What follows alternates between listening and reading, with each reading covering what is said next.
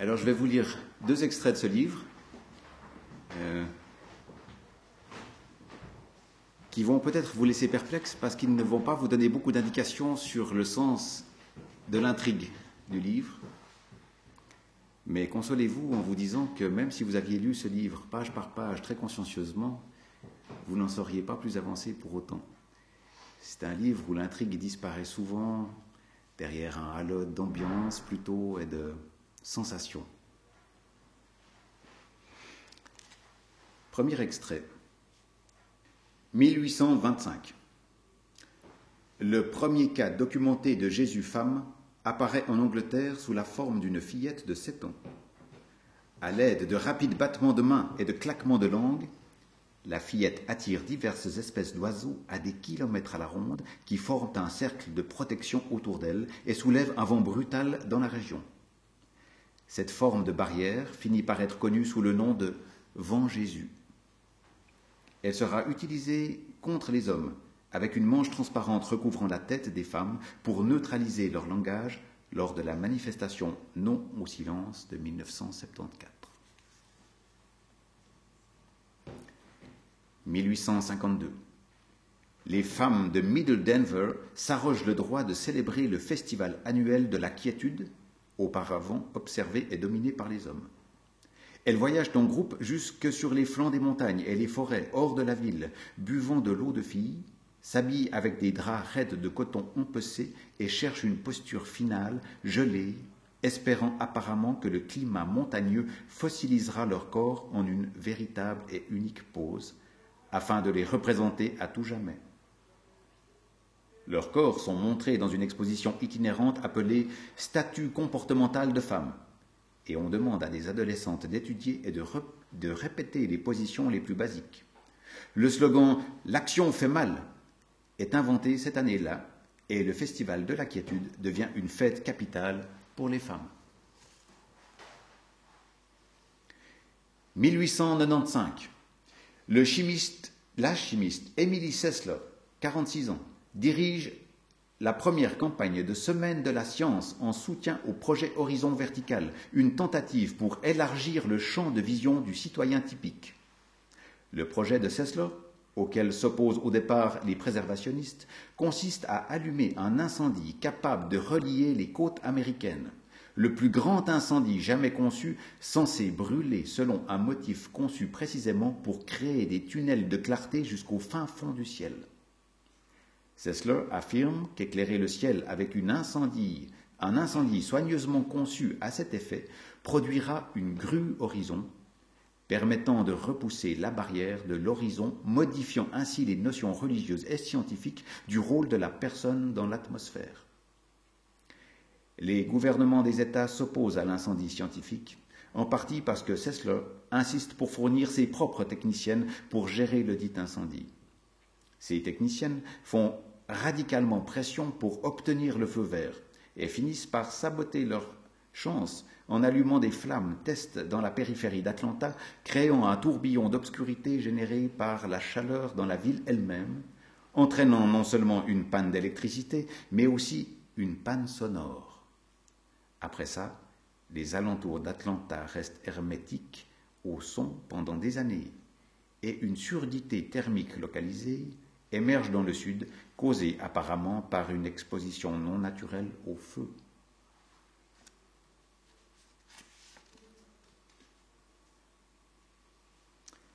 « 1922.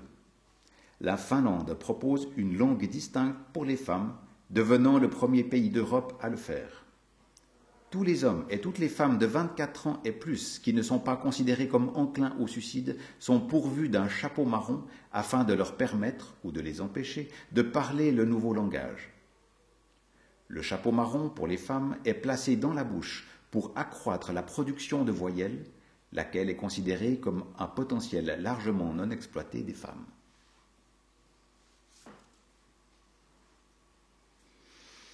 1934. Le premier climat de l'Ohio est d'abord capturé et préservé, puis repassé plus tard par une simple radio AM. Ces radios peuvent être emportées lors de pique-niques au lac, pour un climat sur mesure et de simples performances de vent, au profit des autres familles qui se sont garées là pour manger de grands sandwichs et jeter des cailloux dans l'eau. Si plusieurs familles installées sur des couvertures le long de la rive font marcher leur radio en une diffusion simultanée et en orientant leurs antennes afin de concentrer leurs émissions juste au-dessus de l'eau, le ciel paraît alors plus fort. Les paroles des enfants sont ondulent de façon plus réaliste et les courants dans l'eau apparaissent plus clairement. Chaque famille a un style climatique particulier et une radio qui le lui repassera.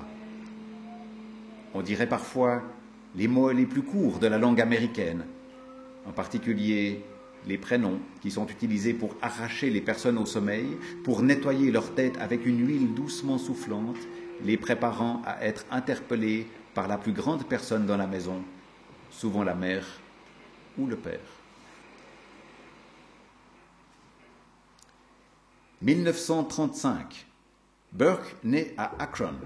Quelques mois plus tard, il utilisera un langage inventé basé sur les parasites radio et les lamentations de bouche obstruée pour contrôler son père et sa mère à la façon de marionnettes, les obligeant à copuler en public et à pleurer ouvertement.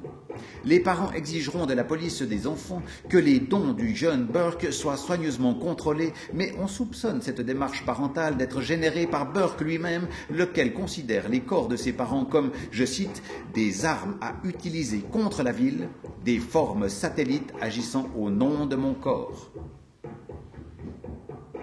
Les manifestations adolescentes de Burke seront la première indication américaine que le langage, s'il est dispensé avec précision, peut réguler le comportement dans un territoire. On soupçonne finalement qu'une partie de la ville d'Akron a été réduite au silence par une récitation soigneuse de phrases dans le périmètre séparant l'Ohio du monde. Bien que le jeune homme soit finalement cagoulé par les autorités d'une manche transparente et moulante, même ses pantomimes restreintes créent une perte de contrôle perturbante chez les animaux et les enfants dans son voisinage.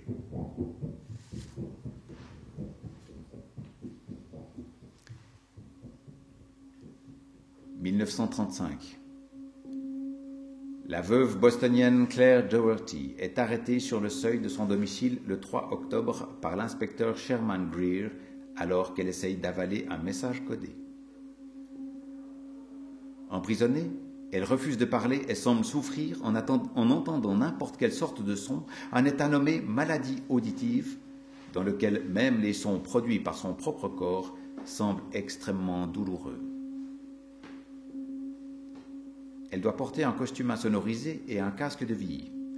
Des médecins de l'État signalent qu'il n'y a rien d'inhabituel dans l'audition de Doherty, mais ils acceptent de la soulager en la mettant dans une cellule quate de la prison et en la dotant d'une sourdine intégrale, plus tard appelée gants transparents, portés par les jeunes filles qui sont écœurées ou affolées par le son de leur propre voix. Avant sa mort, en novembre, elle écrit dans une lettre à sa fille, je cite, Un nouveau son s'est emparé du monde. Nous avons grandement péché et périrons pour cela. Surveille la terre, car pour moi, le son gisait dessous. Marche lentement, ou mieux, ne marche pas.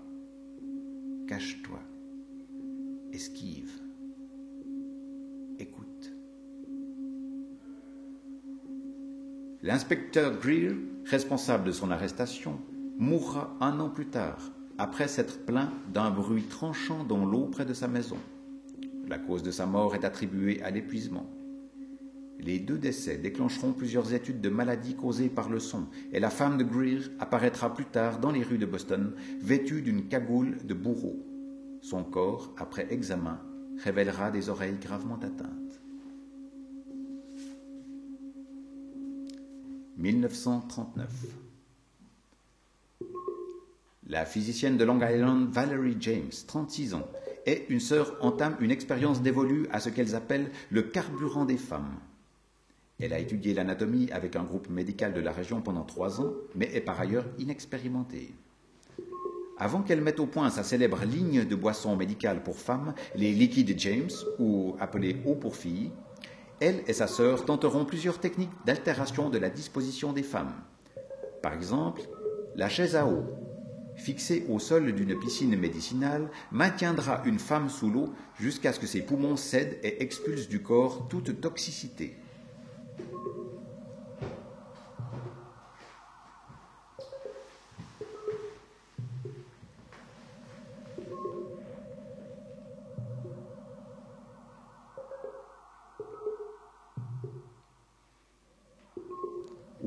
Une manche à sommeil jetée sur le seuil afin que les femmes puissent dormir à la façon dont elles se tiennent debout, ou encore de grands volumes de vent projetés sur le corps d'une femme pour masser les sens. Et pour finir, une parole d'endurance, appelée aussi jeune langagier, dans lequel la femme parle rapidement jusqu'à ce qu'elle s'effondre pour fatiguer profondément la tête et la libérer des polluants langagiers. Seule la manche à sommeil, en imposant une posture de sommeil féminin, se révélera posséder une crédibilité durable. Bien que le jeune langagier soit adopté et modifié par Cernier, qui exige de ses étudiantes qu'elles s'y soumettent avant d'assister à ses conférences.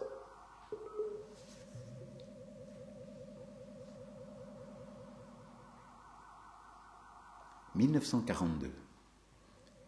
Une femme est retrouvée inerte dans un champ ses bras gainés de manches métalliques, brûlés quasiment jusqu'à l'os. Sa bouche est dépourvue de dents et également carbonisée. Quand on approche un micro de sa peau au cours d'un examen de routine conduit par un auditeur, on entend des voix assourdies et du bruit suggérant que son corps a été écrasé ou alors modifié par du son. Au cours du même mois, une caravane de femmes est interceptée par la police montée du Texas. Parmi leurs effets, on trouve une série de manches garnies de papier aluminium et des cagoules en cuir qui, au dire des femmes, ne sont utilisées que pour combattre le son. Quand on leur adresse la parole au cours d'un interrogatoire collectif, elles font des gestes rapides avec leurs mains pour faire taire les questions qui leur parviennent. La confusion qu'elles génèrent avec leurs membres est identifiée comme vent Jésus. Elles sont apparemment capables de faire taire les bruits locaux dans une pièce en décrivant simplement des formes avec leurs mains. Une petite Jane Dark se trouve parmi elles, et elle démontre qu'en se postant près d'un train qui passe et en exécutant une étrange forme de pantomime gymnastique qui ressemble en partie à du karaté, en partie à de la danse, elle peut réduire au silence le violent raffut du train de sorte qu'il passe dans un silence virtuel.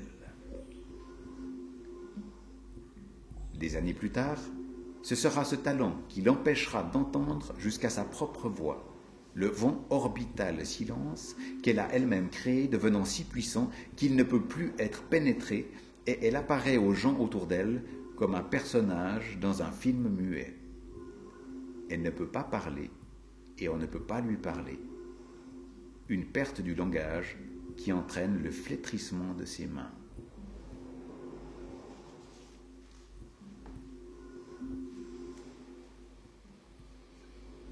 1952.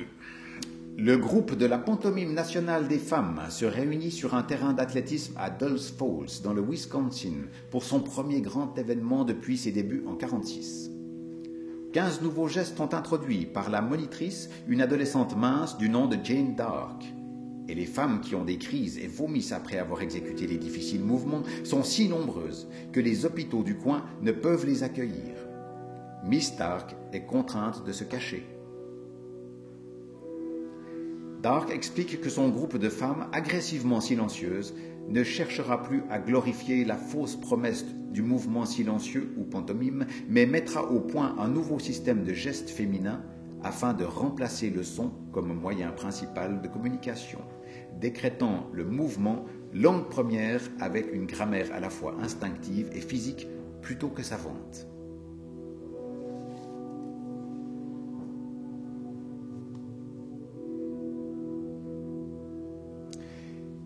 1954. L'industrie de la télévision américaine tente de commercialiser un poste de télévision pour femmes. L'appareil ressemble à un poste standard, mais il est conçu pour capter une fréquence spéciale des aiguilles tempêtes des femmes à Atlanta, où des expériences sont menées en images et en sons que seules les femmes peuvent percevoir. Le poste est peu prisé et tombe rapidement en désuétude auprès des quelques clientes qu'il atteint, mais l'aiguille tempête continue d'émettre une musique féminine omnivocale pendant cinq ans. Cette période se révélera la plus cruciale dans le mouvement silentiste, permettant à Jane Dark et à ses disciples de voyager dans tout le pays sans être repérés, camouflés par les signaux sonores des femmes qui masquent le paysage du Midwest, se repliant sur le territoire comme sans doute le vent le plus bas et le plus épais jamais éprouvé en Amérique.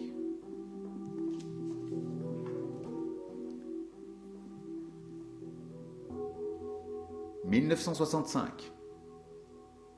Un filtre sonore est mis au point à la ferme Dark pour assourdir les fréquences radio et télévisées.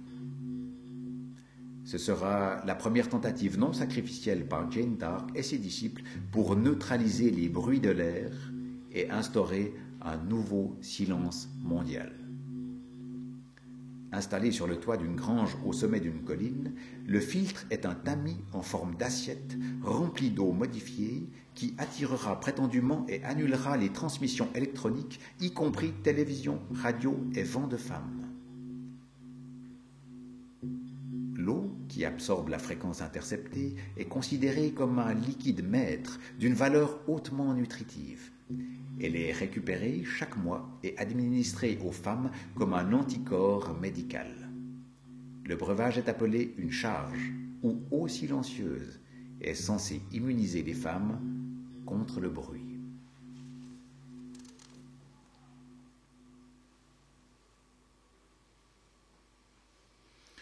1966 une manche transparente est inventée par le spécialiste en manche corporelle Riemann afin de mettre la tête d'une femme à l'abri du langage des hommes, appelée arme de bouche. La manche sert également à bloquer l'entrée des transmissions télévisées et radio, certains arômes masculins et le vent des hommes. Parce que respirer est difficile quand on porte la manche Riemann, il s'ensuit souvent des évanouissements, et c'est grâce à cet accident que le groupe d'écoute découvre ce qu'il appellera la puissance révélatrice de l'évanouissement délibéré, et croit désormais que des syncopes régulières permettent aux femmes d'entendre quelque chose de profondément secret dans l'air. La manche Riemann sera fixée de façon posthume aux têtes des silentistes mortes afin de les aider à parvenir dans un possible au-delà des femmes.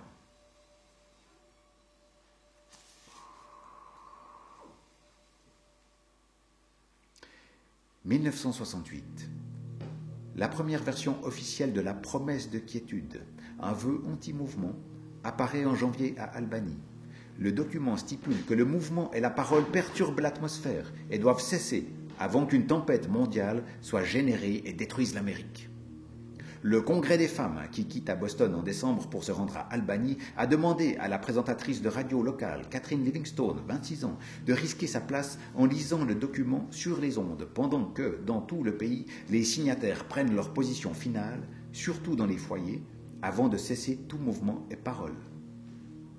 Emily Walker, la plus vocale de ces femmes à faire la promesse de quiétude, déclare, je cite, Si je meurs, ce ne sera pas de faim, je n'ai ni faim ni soif. Je refuse la fausse promesse du mouvement. Je m'arrête. Elle meurt en six jours après s'être dépouillée d'une fragile couche de peau, la peau Walker, qui est suspendue dans une maison du New Jersey. La cause de sa mort est qualifiée de mort par inanition. Dans les années qui suivent, les Paw Walkers seront commercialisés auprès des familles comme de petits tapis corporels qu'on jette sur les enfants, soit pour les immobiliser, soit pour réduire la fausseté de leurs mouvements.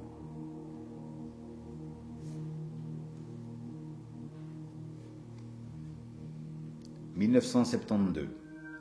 Martha Ferris met au point le langage des signes pour femmes et sillonne le pays, faisant des démonstrations dans les églises et les écoles, proposant un bilinguisme des femmes qui permettra non seulement des énoncés privés, mais, qui sait, de nouvelles formes de pensée indisponibles dans les syntaxes et les systèmes actuels de grammaire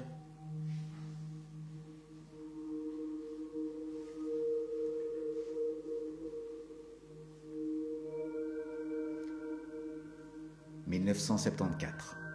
Des habitants d'Ekron entassent des ossements devant leur maison pour absorber le son des femmes. Quand les os viennent à manquer, une personne entière est utilisée. Chaque famille conserve un Ben Marcus dans ce but. Il est envoyé souvent en éclaireur afin d'attirer l'attention des femmes.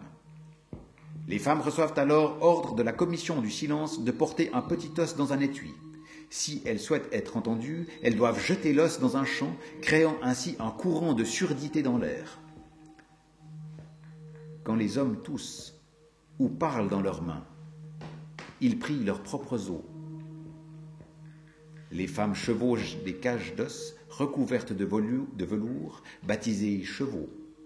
Elles produisent un sanglot physique agressif et haut perché, appelé galop, et de cette façon répandent leurs sentiments sur de vastes étendues d'herbe.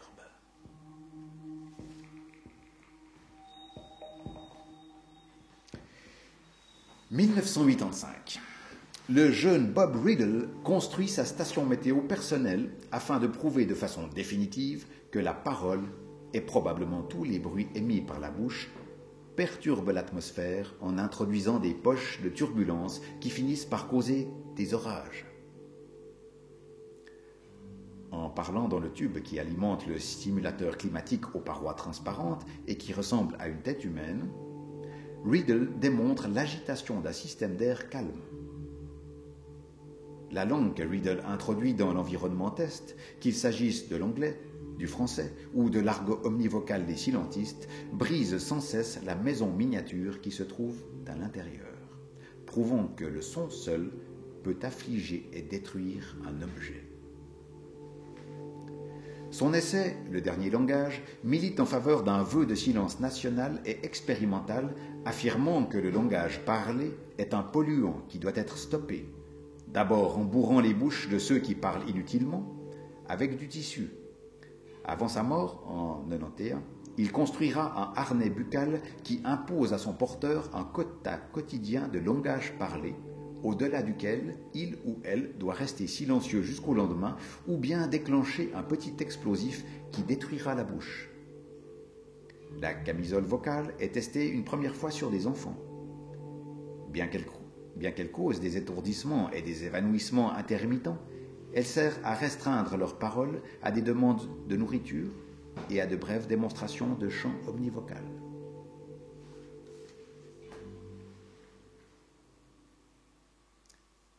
1978. Le premier moulage en plâtre de l'intérieur de la bouche de Bob Riddle est effectué, y compris la cavité qui se prolonge dans sa trachée et s'achève à ses poumons. Quand le moule est retiré et adurci, il ressemble à une sphère approximative, l'intérieur de la bouche, munie d'une poignée striée, et il est considéré comme la forme première autour de laquelle le corps s'est formé, une forme durcie de l'espace blanc situé au centre de Riddle, une sculpture de son néant. Riddle l'appelle à tort, et de façon plutôt prétentieuse, son âme, puisqu'elle représente sa grotte à langage, et il soutient que cette forme est l'objet principal par lequel une personne peut être comprise et probablement contrôlée. L'objet sera par la suite appelé bâton Thomson, une forme aussi importante que la sphère ou le triangle. Les silentistes martelleront sans bruit la terre avec, libérant des poches de sons stockés dans le sol.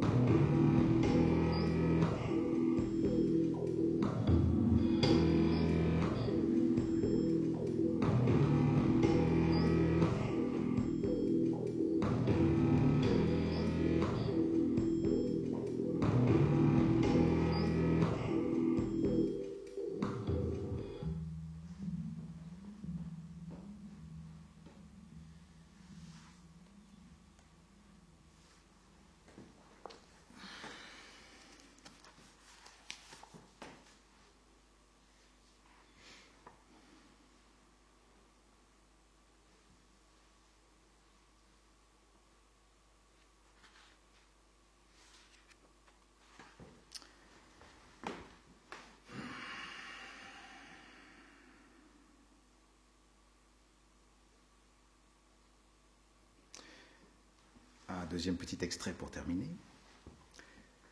Beaucoup de filles, jugées stériles ou suffisamment avancées dans leur pratique, étaient entrées dans les dernières phases de leur promesse de quiétude. Les répétitions de quiétude avaient lieu dans les cabanes au bord de l'eau près de la cuve à syncope. Un éclair rouge vif peint sur la porte indiquait qu'une procédure de quiétude était en cours. Les filles revêtaient les camisoles, des banderoles de toile, prenant tout le corps et équipées d'une poignée reliée par un cordon à leur bouche.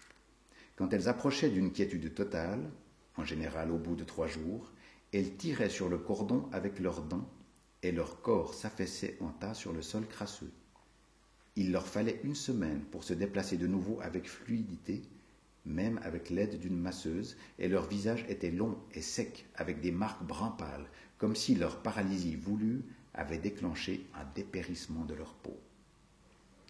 Après une répétition d'immobilisme, les filles se réhydrataient prudemment avec de l'eau de silence et étudiaient la séquence filmée de leurs erreurs pour voir comment elles tressaillaient, s'agitaient nerveusement et ce qui les remettait brutalement en mouvement.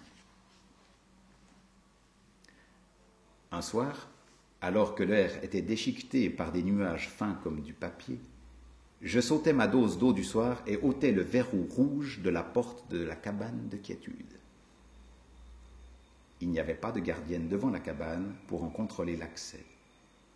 C'était une nuit de pur silence, Ohio.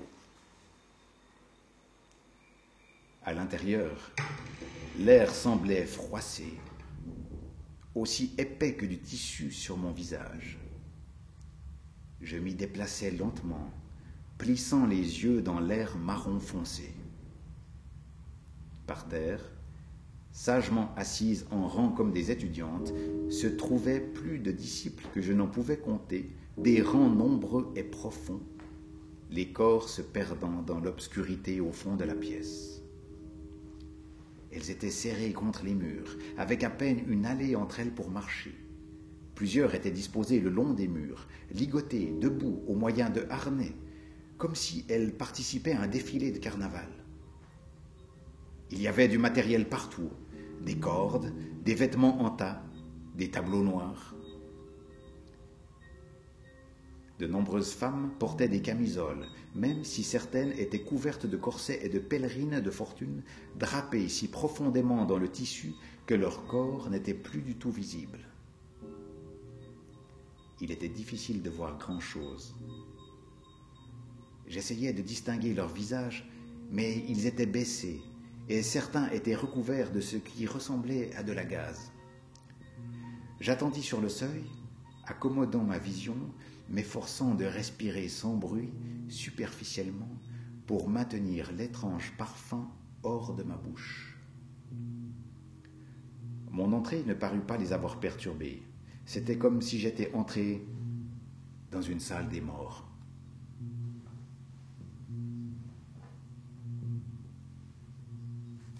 Le silence était ponctué de brefs éclats de respiration aiguë, un sifflement synchronisé qui suggérait que leur corps était relié à quelque vaste machine souterraine, envoyant de l'air par ces femmes comme si elles étaient de simples tuyaux.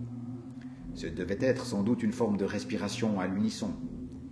Des foules de femmes respirant régulièrement, une respiration politique, chronométrée avec précision, produisant un vent audible, puis inhalant toutes ensemble, purgeant la pièce d'oxygène, suffoquant quiconque ne suivait pas leur calibrage.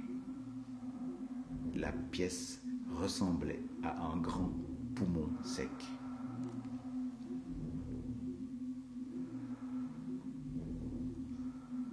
J'avançais et tentais de parvenir jusqu'au fond. Il y avait à peine la place de marcher. Avec ma main ballante, je touchais accidentellement plusieurs d'entre elles. Leur corps était froid et raide. Aucune d'elles ne broncha au contact, ni tout sautement, ni gémissement au changement de position. J'étais sans doute une des tentations contre lesquelles elles étaient immunisées, un, un homme en leur sein, un opposant, venu défier leur silence et les inciter au mouvement. Elles étaient pareilles. Je me sentis complètement ignoré la pièce refusait de s'animer. J'avais lu le rapport sur les atmosphères dans la cabane. Moins les femmes remuaient, plus leurs exhalaisons s'amenuisaient et moins elles avaient besoin d'oxygène. L'air dans la cabane n'était pas utilisé et il s'épaississait autour de leur corps.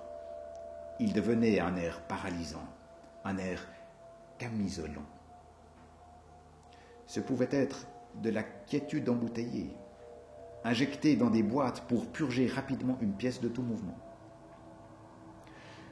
Plus je le respirais, plus je me déplaçais avec lenteur. Si cet air avait un goût, j'étais incapable de le décrire, mais en comparaison, tous les airs que j'avais respirés me paraissaient faibles. C'était là un air qui vous desséchait les entrailles, rendait votre tête cassante et froide, vous enduisait d'âge. Je me sentis me remplir d'une sorte de sable doux qui colmatait mes failles, bouchait en moi les creux jusqu'à ce que je sois solide, pesant et entièrement achevé en tant que personne. Je m'enfonçais plus avant dans la pièce. Le silence était tel que je ne pouvais pas m'entendre bouger. Dans un coin reculé se trouvait une petite zone dépourvue de femmes, équipée d'une couverture et d'une étagère de fioles à eau, d'une caisse qui ressemblait à un kit de comportement et de plusieurs échantillons de tissu grossier. Une petite photo encadrée de Jane Dark, adolescente, était clouée au mur une fillette avec des tresses dansant pour l'objectif. Disposée afin, afin qu'une dévote puisse la regarder tout en recherchant sa paralysie personnelle. Cette zone sentait la technologie, l'attirail efficace, et l'on comprenait que si quiconque atteignait jamais la quiétude, même un homme à qui on avait expliqué que le projet ne lui était pas autorisé, il pourrait y parvenir ici, dans ce cadre avancé dans des conditions parfaites. Je m'installais sur le tapis, m'abaissant parmi les femmes. J'enveloppais mes épaules dans la couverture et m'arrimais avec des coins du tapis. Mes jambes paraissaient incongrues sous moi, toutes raides et endolories. J'essayais de m'asseoir bien droit, mais les muscles dans le haut de mon dos brûlaient dans une telle posture. Je me faufilais dans le coin qui me maintenait mieux et tirais la couverture sur mon visage jusqu'à ce que la laine devienne brûlante contre ma bouche et je respirais sa surface irritante, complètement recouvert, caché au fond de la cabane.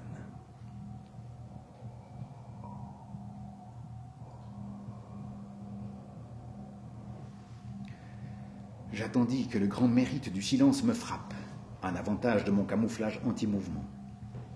La plupart des textes sur la quiétude affichés au tableau étaient codés, soit vocalisés, soit transcrits dans une langue étrangère bien trop difficile à déchiffrer.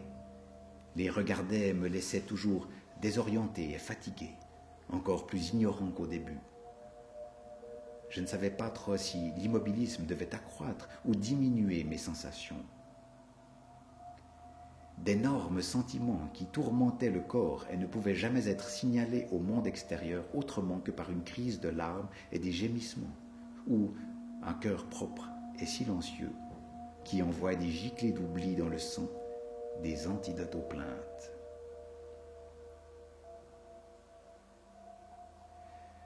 J'attendis là, sous ma couverture linceul, en, me respirant partout dessus. Et c'est tout ce dont je me souviens.